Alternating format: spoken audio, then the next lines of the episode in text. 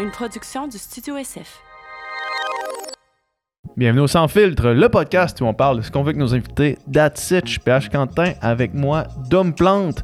On sort de notre horaire traditionnel pour aborder un sujet important et d'actualité cette semaine. On parle du conflit israélo-palestinien, puis euh, en fait de, de, de la guerre entre Israël et le Hamas, de la frappe euh, surprise qui, est survenue le 7 octobre dernier, puis tout ce qui en découle, tout ce qui a amené à ça. On reçoit euh, Laurence Deschamps-Laporte, qui est directrice au CERIUM, le Centre d'études et de recherche internationale de l'Université de Montréal et spécialiste du Moyen-Orient, et Sabrina Amir, journaliste qu'on a déjà reçue au podcast, euh, qui était correspondante à Jérusalem de 2016 à 2020 et qui est conseillère en communication au Cerium aussi. Donc, euh, et d'ailleurs, le podcast avec Sabrina Amir qu'on a fait euh, il y a Mhm. deux ans est encore euh, une référence très, très juste là, et très, très à jour de ce conflit-là. En fait, parce qu'on a beaucoup euh, parlé du contexte euh, du conflit israélo-palestinien, de, son historique. Donc, euh, pour avoir un petit peu plus de, de, contexte, finalement, pour comprendre un petit peu mieux le, le conflit, vous pouvez aller réécouter ce podcast-là et écouter, bien sûr, le podcast aujourd'hui. Donc, euh, on a parlé évidemment de, ce qui s'est passé la dernière semaine et ce qui a mené à ça, euh, les réactions de tous, les conséquences de tout ça, euh, qu'est-ce qu'on prévoit pour le futur de ce conflit-là? Une question complexe, pas facile à répondre, très nuancée. C'est pas, c'est- pas, pas un sujet facile. Puis, ben, nos sympathies à toutes les, tous les innocents, toutes leurs familles, toutes les, victimes de ce conflit-là, euh, d'un côté ou de l'autre. Il n'y a aucun innocent, aucun civil qui, euh, qui devrait mourir dans des euh, conditions comme ça. Bien dit. Euh, bon, euh, bon podcast. Bonne écoute.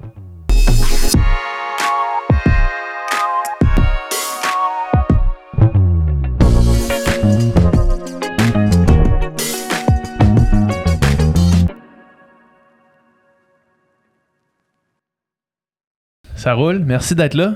Merci à vous. C'est super apprécié. De... J'imagine que votre horaire euh, ces jours-ci est assez dense. Est-ce que vous dormez un peu? Pas Euh, beaucoup. Dans mon cas, en tout cas, parce que je suis ce qui se passe euh, toute la journée, les soirées jusqu'à minuit. Je me lève à 6 heures du matin pour vraiment rattraper ce que j'ai pas pu voir pendant la nuit. Donc, euh, je me fais un devoir de regarder ce qui se passe, vu que j'ai travaillé là quand même pendant plusieurs années. Donc, euh, non, je dors pas beaucoup, mais j'ai pas à me plaindre si on compare avec ce que Non, les ben, gens vivent là-bas sur place, Mm. évidemment. C'est ça, non, mais je pense qu'on s'inquiète. euh, on s'inquiète de ce qui se passe dans le moment, puis on s'inquiète de toutes les répercussions que cette guerre-là va avoir dans les 30 prochaines années, parce Mhm. que on n'est pas sorti du bois, là. Mhm. Ouais. Tu parles des 30 prochaines années, t'entrevois. C'est c'est pourquoi 30 prochaines- prochaines années?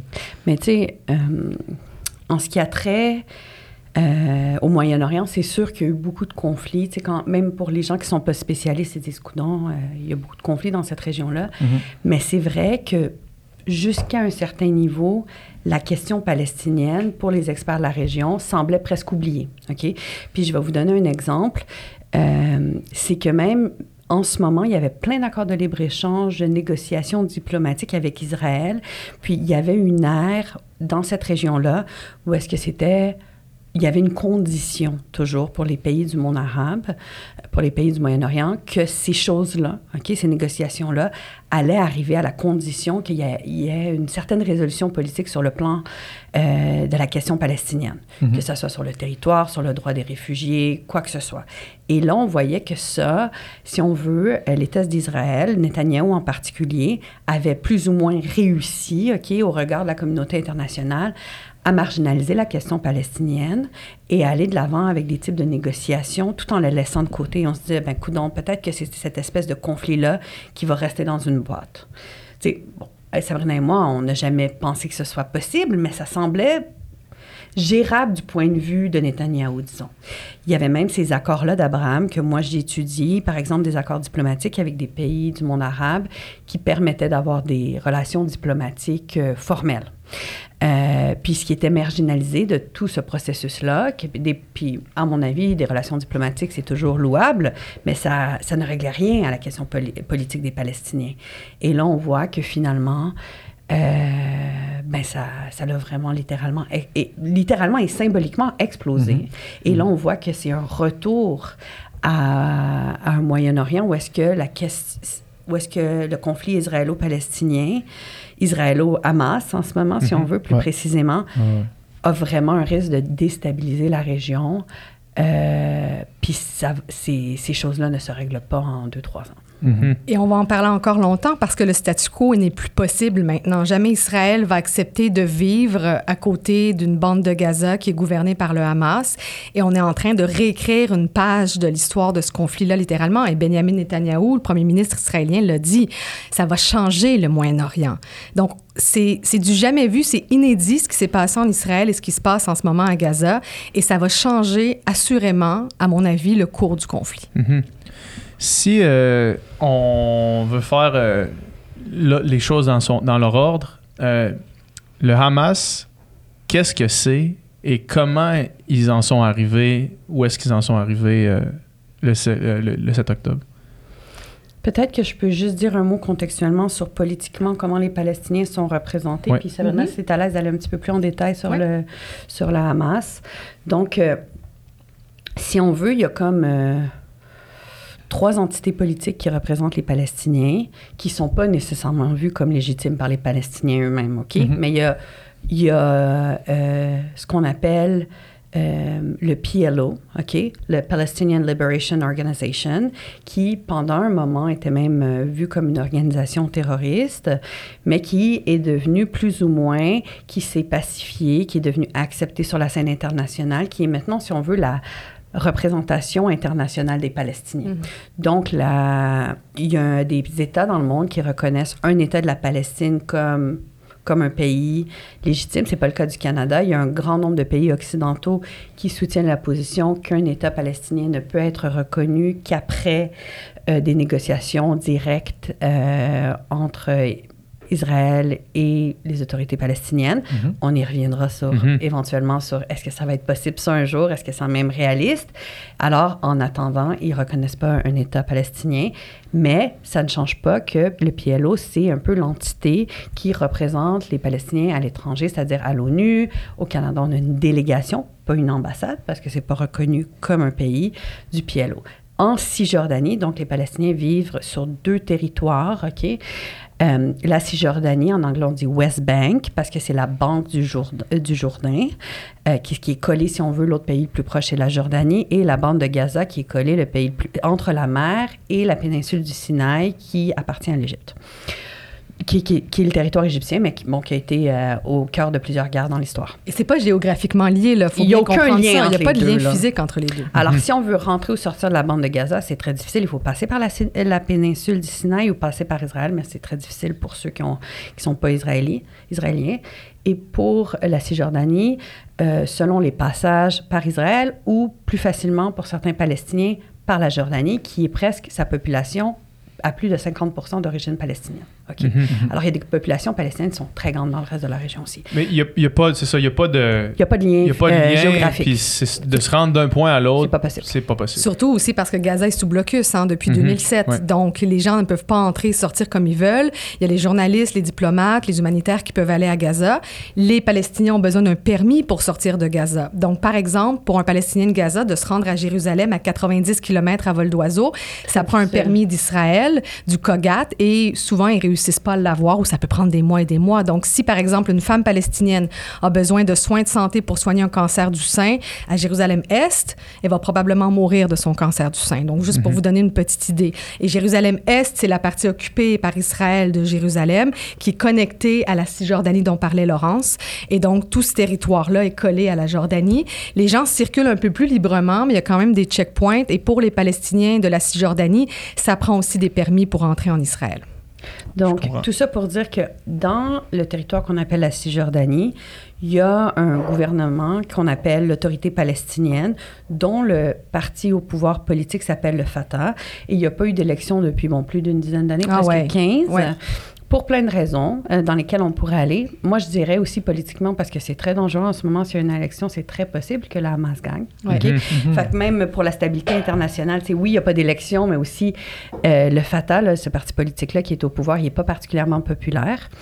Euh, donc, et dans la bande de Gaza, c'est le Hamas qui est au pouvoir, qui a, bon, au dire du Hamas, il y a une aile politique et une aile euh, militaire, si on veut, ou c'est le groupe terroriste. Mhm. Sauf que euh, pour beaucoup de pays comme le Canada, peu importe, tout, tout est, est- est listé sur le, le- le code euh, canadien comme le Hamas égale entité terroriste. Beaucoup de, bon, de, de- de- de pays ne font pas la différence entre une soi-disant aile politique et une aile militaire. Ça, ça tient pour d'autres groupes pas similaires, mais disons, euh, euh, qui existent dans la région, euh, comme le Hezbollah, par exemple, au Liban. Puis quand on Et dit donc- le, le- excusez, le, le Hamas est au pouvoir, c'est un pouvoir pris de force, c'est pas un pouvoir Non. démocratique, non? Voilà, donc le Hamas euh, est né en 1987 euh, dans la foulée de la première intifada, donc le soulèvement des Palestiniens, la guerre des pierres. Et euh, Hamas, c'est un acronyme en arabe, et ça veut dire Mouvement de résistance islamique. C'est euh, un mouvement qui est issu des frères musulmans, euh, qui était à- auparavant au pouvoir, entre autres, en, Égypte. Et donc, le Hamas, il y a eu des élections législatives euh, dans, dans les territoires palestiniens, et le Hamas a été élu en 2006 et s'en est suivi une guerre fratricide avec le Fatah de Mahmoud Abbas. Ils sont en guerre, hein, les deux euh, partis politiques. Exactement. Le, le Fa- le Fatah de Mahmoud Abbas, qui est le président de l'autorité palestinienne euh, en Cisjordanie, euh, entre autres, qui contrôle euh, davantage la Cisjordanie, qui gouverne la Cisjordanie. Et donc, ils ont pris le pouvoir en 2007. Et c'est à ce moment-là qu'Israël a imposé son blocus sur la bande de Gaza. Donc, c'est au moment où est-ce que le Hamas a pris le pouvoir que ce blocus-là a été mis en place. Voilà, parce Puis que c'était une réaction à cette, élec- à, à ce- ce- cette prise de pouvoir-là?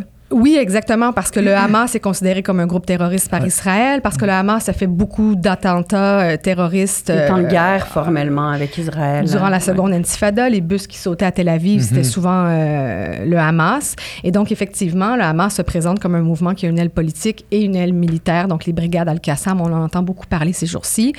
Euh, et donc, c'est un mouvement qui est au pouvoir depuis ce temps-là. Donc, ça fait quoi, une quinzaine d'années chose maintenant? qu'en Cisjordanie, pas Ouais. d'élection. Ouais. ouais. Voilà. Et euh, est-ce qu'il y a une branche du Hamas aussi en Cisjordanie, en fait? Ou euh, est-ce que c'est c'est lié? Oui, c'est lié. Puis il y a un chapitre euh, aussi en Cisjordanie avec un leader en, en Cisjordanie. Et on a vu dans les dernières années que le Hamas était de plus en plus populaire en Cisjordanie devant le vide politique laissé par Mahmoud Abbas, qui euh, gouverne sans élection et qui est accusé par les Palestiniens de collaborer, je le mets entre guillemets, avec Israël, notamment tout, ce qui est la coordination sécuritaire euh, entre Israël, donc l'armée israélienne et les forces de sécurité palestiniennes. Et ça, on lui reproche souvent. Et on l'accuse aussi d'inaction, de ne pas euh, euh, se lever suffisamment devant Israël pour la cause palestinienne. Donc, sa légitimité aussi, est en C'est un baisse. leader assez vieillissant, Tout là, à qui n'est fait. pas très dynamique politiquement. Ouais. Fait que le Fatah, le Fatah est un peu moribond, mais Mhm. l'alternative est aussi effrayante. Mhm. Puis il y a d'autres groupes terroristes, d'autres groupes violents, le djihad islamique, qui aussi attaquent Mhm. Israël. Donc il y a une multiplicité d'acteurs qui ne sont pas toujours des acteurs intéressés à la démocratie. Là. Mhm. Et le, le Hamas est perçu comment par les Palestiniens?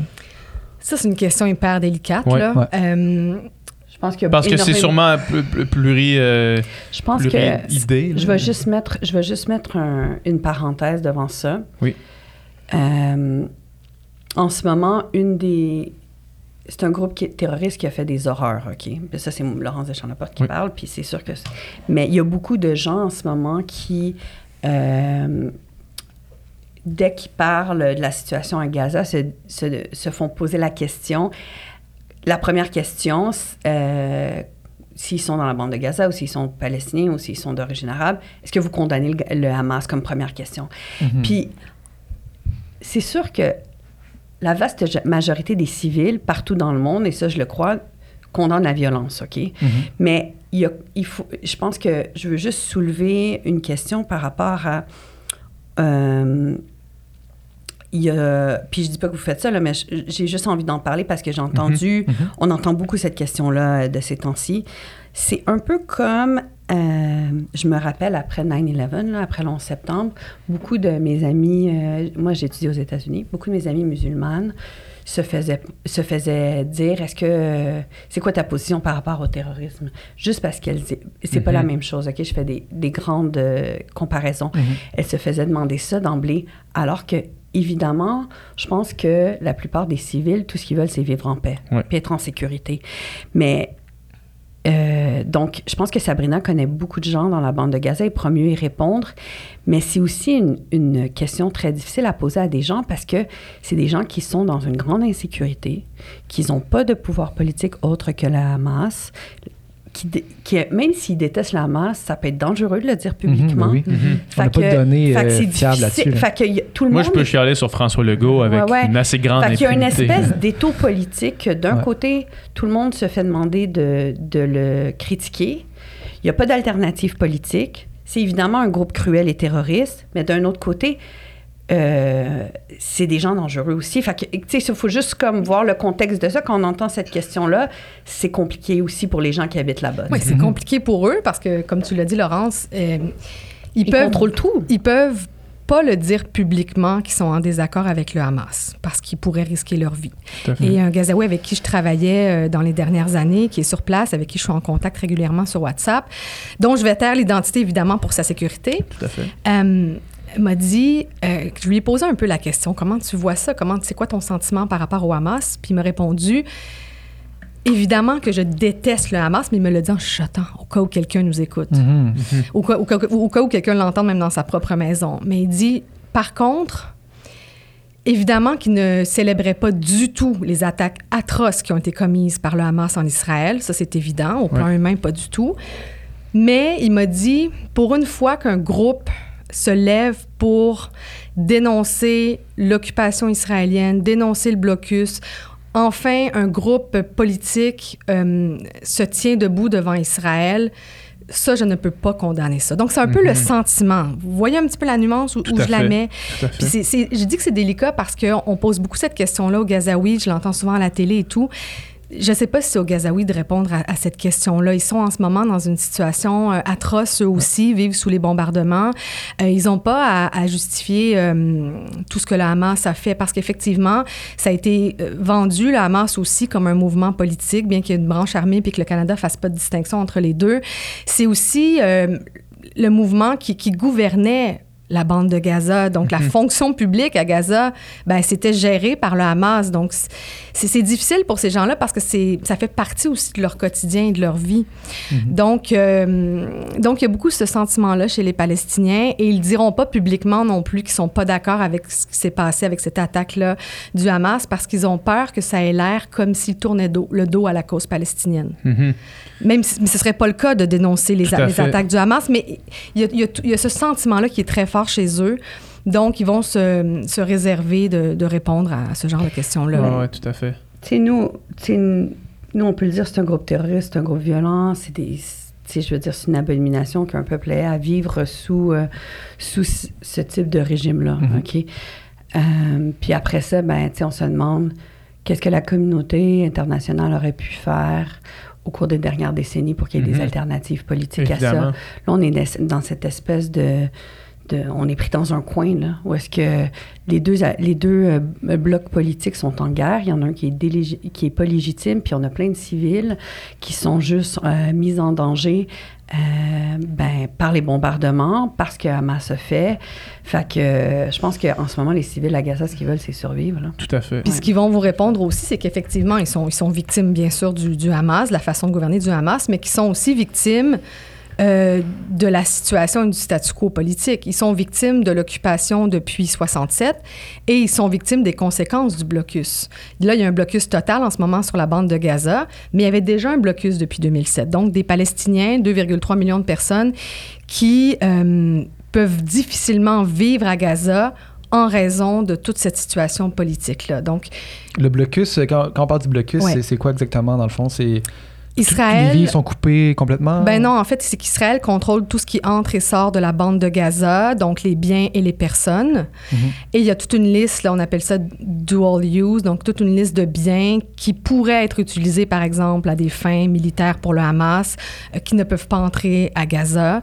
Et donc, évidemment, ça étouffe économiquement le- la bande de Gaza et, et ça a des conséquences grave pour, pour les gens aussi parce que vous avez une population gazaoui qui est hyper jeune. Il y a la moitié des Gazaouis qui ont moins de 18 ans Mhm. et donc qui, par exemple, n'ont jamais voté pour le Hamas, là, je vous le rappelle, et qui, euh, par exemple, veulent étudier dans une université américaine parce qu'ils ont une super bourse pour s'y rendre, mais pourront jamais avoir le permis pour sortir parce que tout est contrôlé. C'est la même chose du côté de l'Égypte. Ça prend aussi un permis pour so- sortir du côté de Rafah. C'est un permis qui est difficile à obtenir. Donc, non seulement pour un Palestinien, aller par exemple à Jérusalem, c'est extrêmement difficile, mais Ouais. d'aller n'importe où, c'est extrêmement N'importe où, sortir tout court hein, de cette euh, bande de terre-là, les c'est presque impossible. sont difficiles des deux côtés, mais sont beaucoup plus difficiles même à Gaza, quand c'est Ah. Jordanie.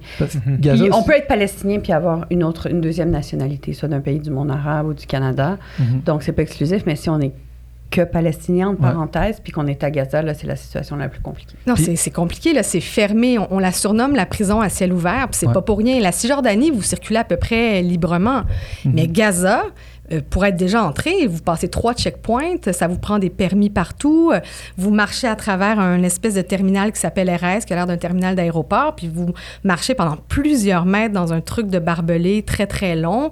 Il y a toute une zone tampon aussi que vous traversez. Donc, non, c'est vraiment... Les, les gens sont, sont enfermés quand même à Gaza, il faut le Pour dire. mettre ça en perspective, sachant à quel point c'est un espace hyper militarisé et sécurisé, Ouais. c'est aussi ça qui a choqué, surpris, à la, f- surtout les citoyens d'Israël, mais aussi la communauté internationale de savoir que la Hamas a pu passer à travers Ouais. tout cette espèce de, de système-là de sécurité qui est, qui est étanche. Parmi les meilleurs au monde, apparemment. Mais là, de, tout- de toute évidence, cette réputation-là d'Israël, d'être le maître de la sécurité, tout ça, a, a éclaté en, en morceaux. Puis Là. C'est surtout une réputation face à son peuple. Euh, Où est-ce que c'est c'est fragile en ce Mm. moment?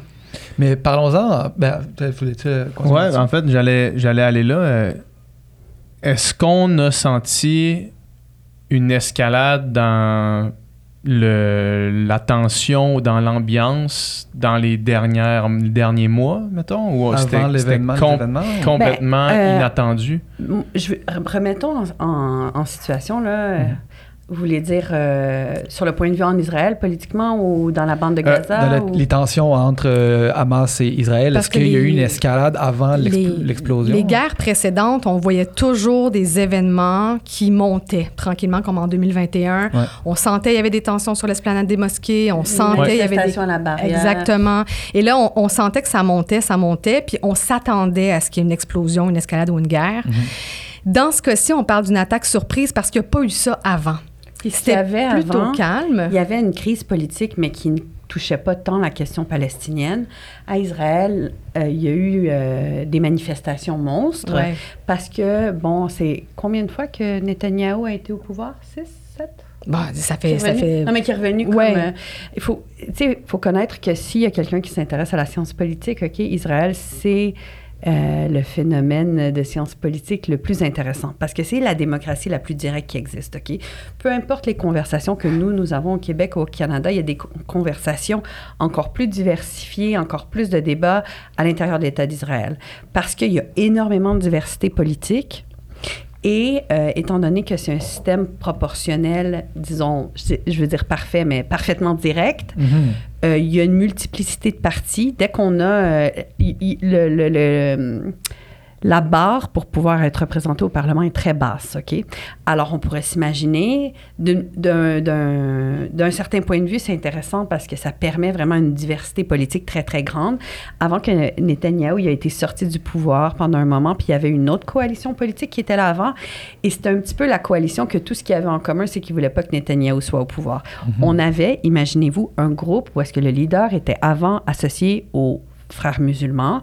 Alors, un, un citoyen euh, d'Israël d'origine arabe, parce qu'il y en a, hein, euh, des gens d'origine arabe qui euh, sont des citoyens d'Israël. Il y en a 20%. pas mal, OK, qui, sont, qui sont devenus des citoyens d'Israël, qui, lui, idéologiquement, on l'associe aux frères musulmans, qui étaient dans une coalition avec un, parti qui était pro-colonisation. Donc, euh, vraiment des gens de la droite, très, très religieux, qui veulent euh, prendre des terres en Cisjordanie pour y retourner. Donc, pour euh, prendre des petites parties de terre dans ces territoires-là qui devraient être négociés éventuellement, mais qui ne le sont toujours pas. Alors, en attendant, ils établissent ce qu'on appelle des colonies. Ces gens-là, qu'on pourrait pas s'imaginer politiquement plus opposés, étaient dans une coalition ensemble. Mais c'est ça qui est complètement fascinant pour les politologues en Israël. Mais la coalition qui est revenue le plus récemment, l'année passée, c'était une coalition avec euh, Netanyahou à sa tête, mais où est-ce qu'il y avait énormément... Mais maintenant, les coalitions, pour, euh, pour se former, elles ont besoin de. eh, Souvent, ils, ils doivent aller ramasser plein de petits partis, OK? Puis souvent des petits partis à la marge. Et dans le cas de Netanyahou, surtout des partis à droite, pro-colonisation, très religieux, OK? Donc, dans cette nouvelle coalition-là, il y avait beaucoup de réformes qui avaient été euh, promises par Netanyahou dans la coalition, dont ce qui disait des réformes du système judiciaire. Le système judiciaire d'Israël est très indépendant. En fait, comme système politique, le modèle, ok, le blueprint est très, très intéressant. Et lui, il voulait un peu enlever de l'indépendance au système judiciaire. Alors, il y avait eu des manifestations monstres des citoyens d'Israël qui s'opposaient à ça. Alors, la trame politique de ce qui se passait en Israël jusqu'au mois d'août, c'était ces manifestations-là, de toute cette diversité politique-là qui disait à Netanyahou, arrête de détruire notre système judiciaire. Puis, on se... Alors, on n'a pas vu l'escalade, c'était vraiment surprise. Et d'un autre, il y a des gens, des observateurs d'Israël qui se disent, est-ce que c'est justement parce que le, le gouvernement était pris dans ce, ce Mhm. truc euh, politique-là Que ça a été euh, qu'ils ont, qu'ils ont perdu le fil un peu de ce qui se passait?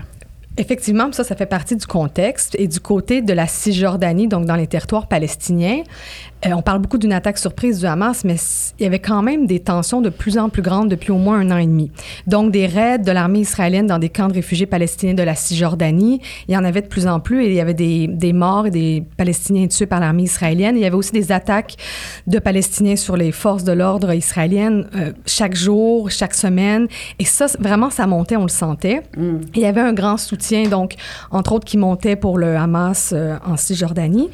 Et on parle beaucoup d'une attaque surprise, mais en même temps, si on va un petit peu plus loin dans le temps, là, au cours des dernières années, le Hamas perdait un peu de terrain au profit du djihad islamique à Gaza. Puis on l'a vu parce que les dernières escalades avec Israël, c'était souvent le, le djihad islamique qui Une partait le bal. deux groupes violents là, qui C'est un peu le petit frère du, du Hamas, finalement. Qui- ils ont les mêmes, euh, les mêmes visées, les mêmes idéaux. Et donc, euh, ils étaient souvent euh, ben, les instigateurs des, des escalades. Et il y avait de plus en plus d'appui pour le djihad islamique. Et donc, le Hamas, euh, dans les dernières années, s'est demandé comment on va faire pour garder ces soutiens-là à Gaza. Donc, il y a ça. Et il y a aussi, euh, ils ont essayé, euh, les dirigeants politiques du Hamas, de se positionner comme un acteur pacifique. Et là, je le mets en très, très gros guillemets, OK, on s'entend en organisant ce qu'on appelle la marche du retour. Donc, en 2018-2019, il y a des milliers de Palestiniens qui sont allés manifester à la ligne de démarcation entre Israël et Gaza tous les vendredis euh, pendant, ça a duré plus d'un an. C'est ça les manifestations à la barrière. Hein? Exactement. Ça s'appelait la marche du retour, puis il y avait deux objectifs. Donc, c'était de dénoncer le blocus, mais c'était aussi de réclamer le droit au retour des réfugiés. Et quand on allait sur place, euh, on voyait des grosses photos de Gandhi, des grosses photos de Nelson Mandela. Donc là, le Hamas, à ce moment-là, voulait se positionner comme un mouvement pacifique. En tout cas, c'était son intention de... C'était pas de- perçu comme ça par quiconque, mais C'était perçu comme ça. de l'extérieur de Gaza. De l'extérieur de Gaza, non, mais à Gaza, euh, même un peu quand même parce que euh, pour avoir euh, couvert largement ces manifestations-là, il y avait très peu de violence du côté de Gaza, dans le sens où euh, il y avait des parents, des grands-mères, des grands-pères, des enfants qui allaient manifester avec des drapeaux palestiniens. Bien sûr, il y avait des jeunes Palestiniens qui allaient lancer des pierres en direction des soldats qui, eux, étaient postés le long de, la frontière. Donc, il y avait des tireurs d'élite qui tiraient à balles réelles de l'autre côté. Il y a eu quelques tentatives d'infiltration, mais c'était très mineur si on compare à la l'ampleur de ce mouvement-là qui était du jamais vu quand même euh, du côté de Gaza. Et donc, ça a duré pendant un an. Et euh, il y a plusieurs Palestiniens qui ont été euh, ben, tués, premièrement, mais aussi handicapés parce que ça a été démontré par les ONG qu'on visait, les, les, les, tireurs d'élite israéliens visaient principalement les genoux et les hanches. Donc, les gens mouraient pas. Donc, dans les bilans, c'était moins dramatique, si on veut. Mais il y a toute une génération de Palestiniens qui, euh, qui ont subi les conséquences de ça. Et donc, un an plus tard, les, les Palestiniens ont dit un instant, euh, ça nous a donné quoi, nous, d'aller euh, au front comme ça, de se faire tirer dessus? Et ils ont essayé de se soulever contre le Hamas. Et le Hamas euh, a tiré à balles réelles dans les manifestations à l'intérieur de la, balle- de la bande de Gaza. Qui ont tué sur leur propre. Sur leur euh, propre, sur les Palestiniens, sur leur propre peuple. Donc, Mm. euh, donc quand je vous dis qu'ils sont, ils peuvent difficilement s'exprimer, c'est vrai aussi. Mhm. Et après, bon, c'est, ce mouvement-là est mort et euh, dans les années sui- suivantes, il n'y a rien d'autre qui, qui s'est passé. Puis le djihad islamique était beaucoup plus populaire et bon.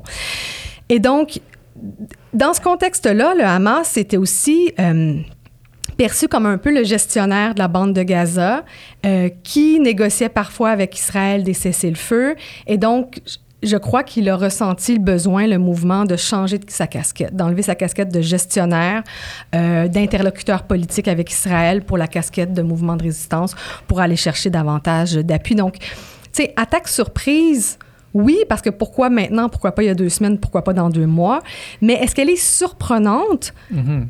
Non. Maintenant, est-ce qu'elle est inédite dans son ampleur, la coordination? Oui. Mhm. Ça, ça a surpris tout le monde, les Israéliens en premier, évidemment. Donc, c'est ça son objectif majeur, majeur au Hamas avec cette attaque-là, c'est de réaffirmer un peu sa position par rapport à Israël, mais par rapport à son propre peuple. Tu sais, en même temps, nous, on peut essayer de représenter leur discours, Ouais. voir comment ils se projettent, mais On connaît pas réellement comme leurs moi, je intentions. peux pas aller faire la psychoanalyse de comment on pense que c'est justifié d'égorger des, des Mm. enfants. Je comprends. C'est-à-dire qu'on peut, on peut tout, parce que, parce que cette analyse politique-là, moi, je la, je la maîtrise pas parce que je, Ouais. je- je- j'opère, euh, tu sais, la violence politique, on peut analyser le discours à travers laquelle ils essayent de la justifier. Ouais. Euh, mais après ça, on a beaucoup de limites dans notre analyse sur euh, est-ce que ça peut atteindre, comme pourquoi aller si loin, pourquoi être si cruel? Mais ça, on n'a pas de réponse. Puis, Non, non, puis ça, aussi, pourquoi il y a aussi beaucoup de limites sur comment c'est perçu justement par euh, Ouais. la population locale. Mais parce que ben, ce à quoi on a accès, c'est très limité. Il y a beaucoup de censure, puis il y a beaucoup de propagande du Hamas. Fait Des que- deux côtés, la propagande. oui, oui, je sais, hein. mais sur, le discours, intense. ouais, mais sur le discours du Hamas, Ouais, je peux ouais, juste, c'est je peux sûr. pas regarder d'autres choses que eux-mêmes. Fait que ça va, il y a la, en ce moment là, le problème de la désinformation, de la propagande, Ah ouais. de l'accès sur ce conflit-là, c'est comme Mm. énorme. Donc, c'est dur de dire c'était quoi leur objectif avec cette attaque-là. Mais tu sais, on peut dire, on peut dire c'est quoi leurs, leurs objectifs politiques. Ils ont toujours dit qu'ils étaient en guerre, ils veulent défendre, ils, di- ils disent être justement les défendeurs de la résistance, etc. Mais je veux juste pas, je veux pas que ça soit perçu comme que quoi que ce soit soit justifiable dans leur violence Mhm, politique. Il y a un Non. discours, puis après ça, il y a tout le reste de. Évidemment. ouais. Évidemment qu'on ne justifie pas en vous racontant tout le contexte, on ne justifie pas du tout la violence inouïe des attaques qui ont été commises contre les Israéliens. Là, ça, il faut que ce soit clair parce que c'est tellement polarisé la question en ce moment que c'est un terrain hyper glissant. Tout ce qu'on dit peut être interprété. Donc, jamais rien ne justifie d'attaquer des civils Mhm. dans une guerre Tout à fait. qu'ils soient israéliens ou palestiniens. Rien ne justifie que des gens comme ça souffrent en ce moment, autant les Israéliens que les Palestiniens. Ça, c'est Mhm. sûr. Donc, tenons-nous-en au fait, en fait. Qu'est-ce qui s'est passé euh, cette journée-là, en fait? Bien, tôt le matin, euh, il y a des centaines, voire euh, des milliers, il y avait le chiffre de 4500 qui circulaient, combattants du Hamas et du djihad islamique, qui ont lancé leur attaque coordonnée, donc le matin du 7 octobre 2023. D'abord, ils ont lancé des drones pour détruire les caméras de surveillance tout au long de la bande de Gaza, là, de la quarantaine de kilomètres. Et puis ensuite, ils, ont, euh, ils se sont attaqués à des bases militaires et des checkpoints, donc le checkpoint d'Erez, entre autres et à d'autres endroits, à 29 endroits euh, du mur qui sépare les deux territoires. Ben, le mur, il y, a, des sections en béton, mais aussi des sections en double barbelé, si vous voulez. Il y a eu 29 brèches, selon ce qui a été rapporté par les médias israéliens, entre autres. Donc, ils sont entrés par là et au même moment, il y avait aussi plusieurs euh, parapentes ou deltaplanes qui ont euh, survolé le mur. Et du côté de la mer, il y a aussi des, incursions du côté de la mer. Et donc, ils sont allés partout dans, dans les kibbutz, les les, les villes, villages du sud d'Israël. Dans Donc, ce un qu'on festival appelle... qui avait eu lieu toute la nuit là-bas. là. Euh, Exactement, dans le désert où il y avait un vu festival. ces- donc, tout, tout ce qui est l'enveloppe de Gaza, donc tout ce qui se trouve autour de la bande de Gaza. Et donc, ils sont allés là-bas. Ils, se sont, at- ils ont attaqué donc des policiers, des militaires, mais aussi des civils, des femmes, des enfants, des hommes. Euh, ça a duré pendant des heures et c'est ce qui est surprenant, c'est le manque de réaction des autorités israéliennes. Euh, tout est tellement contrôlé, il y a tellement de surveillance.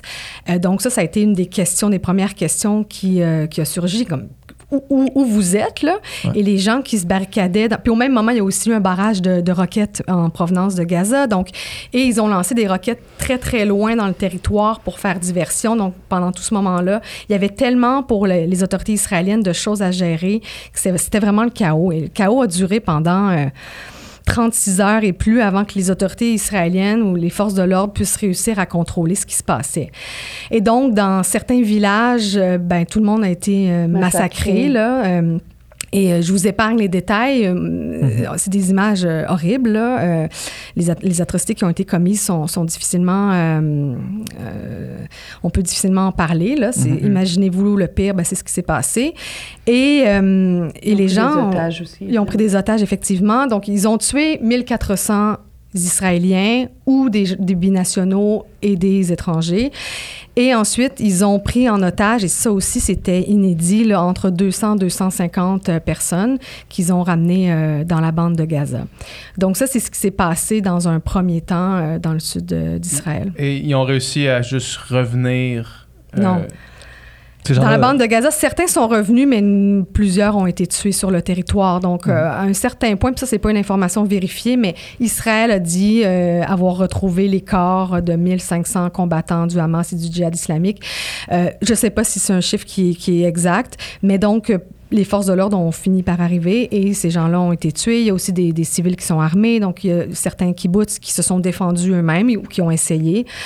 Euh, mais voilà, donc euh, ça a pris vraiment tout le monde par surprise. Puis il y avait des gens dans leur maison qui étaient barricadés puis qui, disaient mais, mais, mais où êtes-vous là? Où, où, sont où est la police? Où sont nos soldats? Comment comment ça on n'a pas de nouvelles et on est encore barricadés 36 heures plus tard dans nos maisons à Ashdod, Ashkelon, Sderot, c'est des grosses villes israéliennes quand même qui sont situés très, très près de la bande de Gaza. Puis il y a certains kibbutz, où, dont un où moi je suis allée faire des reportages il y a quelques années. Le kibbutz est collé sur le mur. C'est-à-dire que quand il y a des manifs à Gaza de l'autre côté du mur, on sent la fumée des pneus qui brûlent, on entend les gens euh, euh, scander des slogans.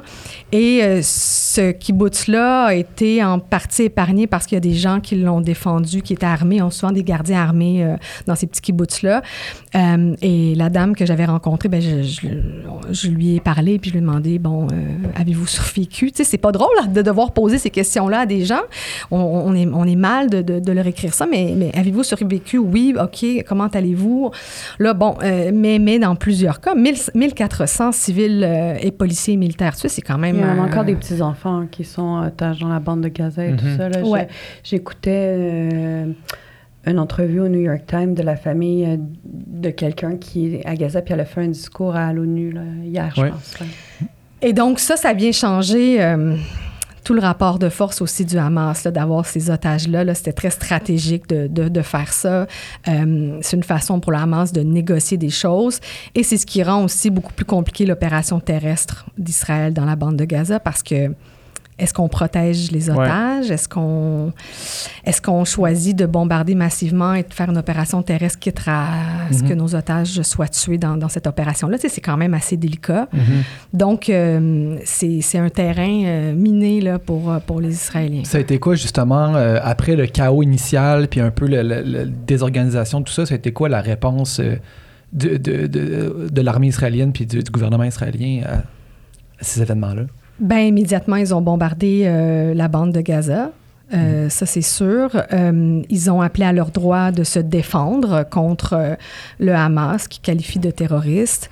Et donc, euh, et, euh, mais, mais, les Israéliens eux-mêmes, moi, c'est ce que je trouve, ce que je trouve intéressant d'analyser, c'est que pour eux, là, c'était un c'est le, ça a été le jour le plus meurtrier depuis l'Holocauste. Donc Mhm. là, on est venu toucher à un traumatisme collectif qui est vraiment important. Donc pour les Israéliens, ça a été le, le premier sentiment, évidemment, la, la douleur. Là. Ouais. Et après la douleur, la colère contre le Hamas, bien sûr, contre aussi leur propre gouvernement qui n'a pas réussi à, à les défendre parce que l'État d'Israël a, a été créé, entre autres, pour ça. Et, euh, et donc la colère contre leur gouvernement et contre le manque de réaction euh, devant cette, euh, cette opération des combattants du Hamas. Et, euh, et donc, et donc il y a ça. Et, et, et ils ont appelé à une réponse très, très forte à Gaza, à la hauteur de leur douleur, finalement. Et c'est ce qu'on voit aujourd'hui dans la bande de Gaza. Puis peut-être que je peux. euh, tu sais, ce qui est intéressant quand, quand on s'intéresse euh, à cette région-là, c'est que on est ici puis on entend euh, le discours du gouvernement israélien, puis on entend euh, le discours moins, mais en tout cas, si on cherche des informations, on le voit, le discours du Hamas. Puis j'ai parlé de la, de la diversité qui existe dans les opinions de plus de 2 millions, 2 millions de personnes dans la bande de Gaza. Ça, c'est évident, de la diversité politique qui existe en Israël. Mhm.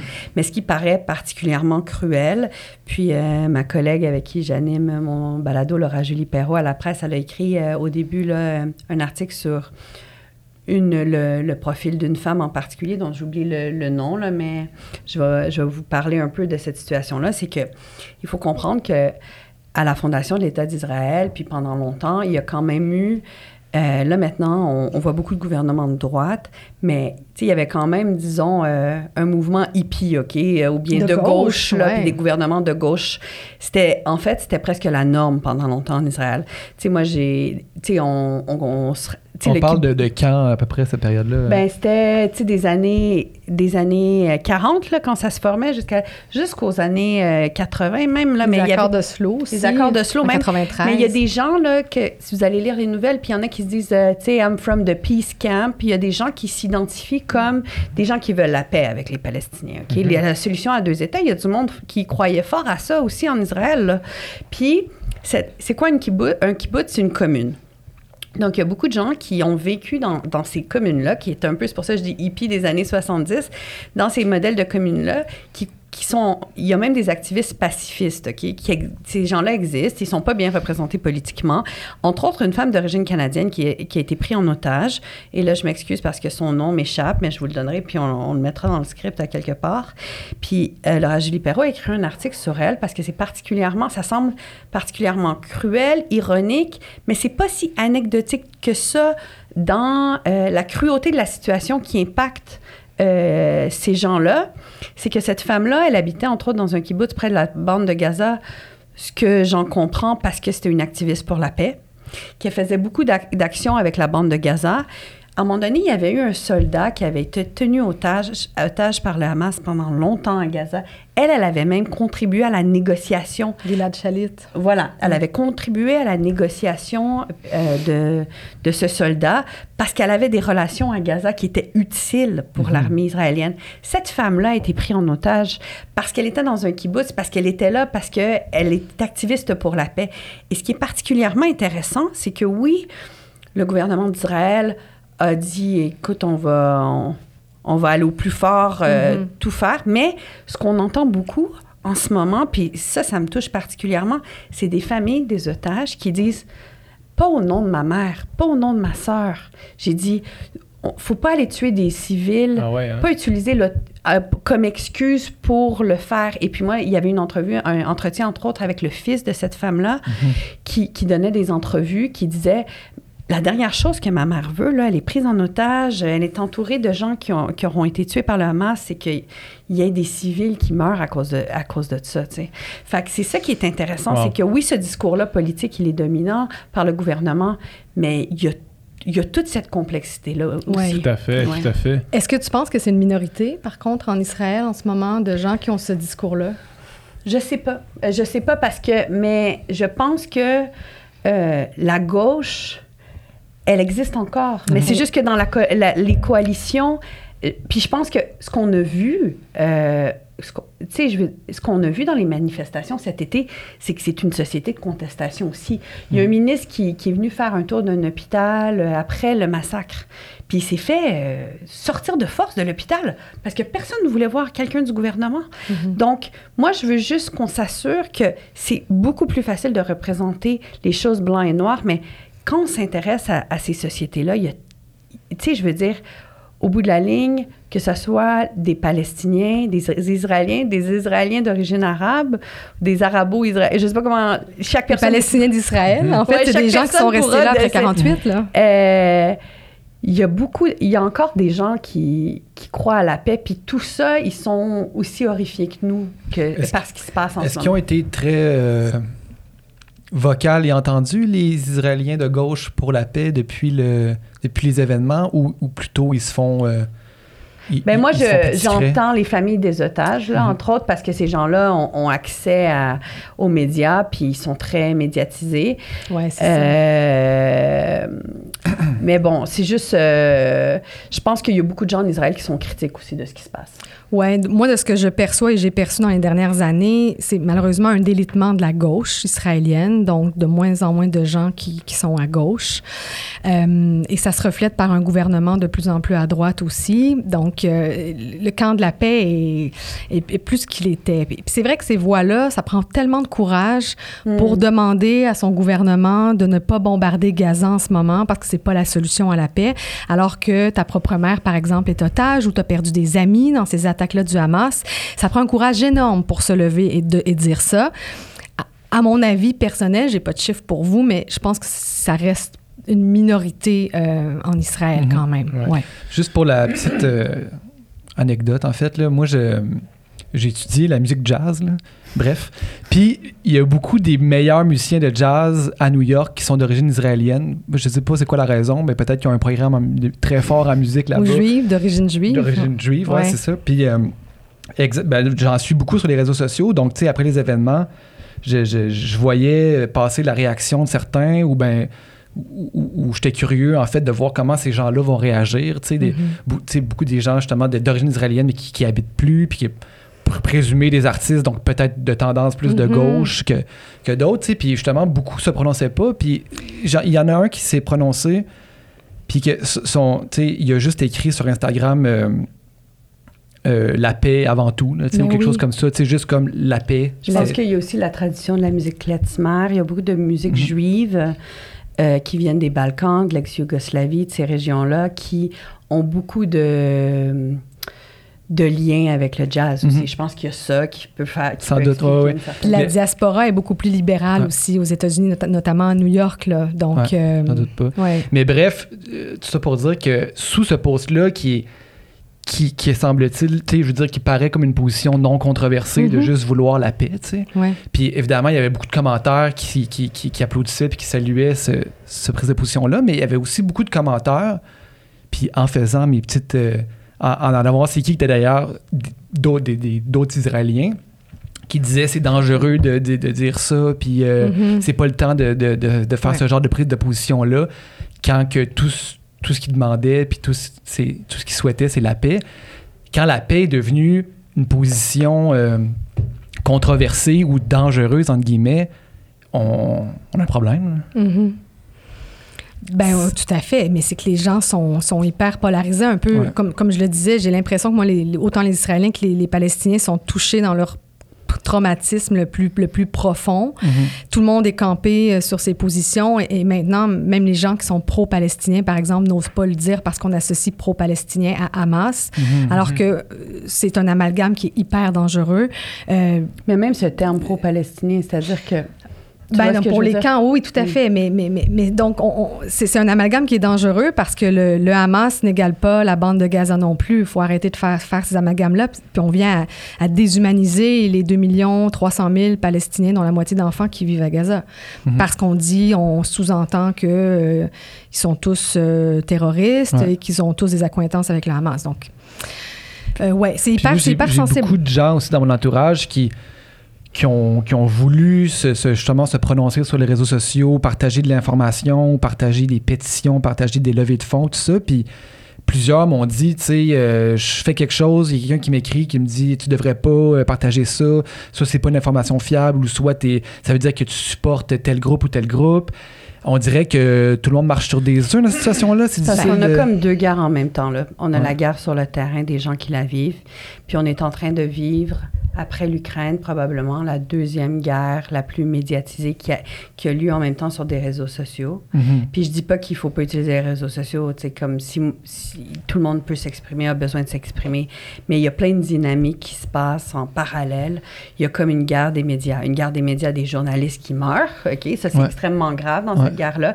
Il y a plein de gens, les, les journalistes internationaux n'ont pas accès à Gaza, alors on sait pas les sources d'information, euh, les gens se mettent dans des, à risque, tu sais, la famille, je pense, d'un reporter d'Al Jazeera a été complètement tué hier. Le, le, le nombre de journalistes tués à ce jour, là, c'est effrayant. Alors, il y a ça. Ensuite, puis on sait très bien tous les problèmes avec nos médias sociaux, d'algorithmes, de toxicité, de bots, de désinformation. Mhm. Fait que là, on est en train de, de, de faire deux trucs en parallèle. Donc, c'est sûr que tout, ce- tout ce qui est polarisant devient... euh, Décuplé. devient, ouais, devient complètement nourri, euh, devient encore plus polarisé par les médias sociaux. Alors là, ben, comme on n'est pas, on n'est pas servi hein, par les médias sociaux dans ce cas-là, puis je dis pas, il n'y a rien d'autre à faire. C'est sûr que les, nous- des gens là, comme nous, qui, on peut pas attendre que, que tout sorte euh, dans les médias pour voir ce qui se passe. On a envie de voir les histoires des gens, puis il y a Mhm. juste les médias sociaux qui existent pour ça, à part les, Mhm. les liens personnels.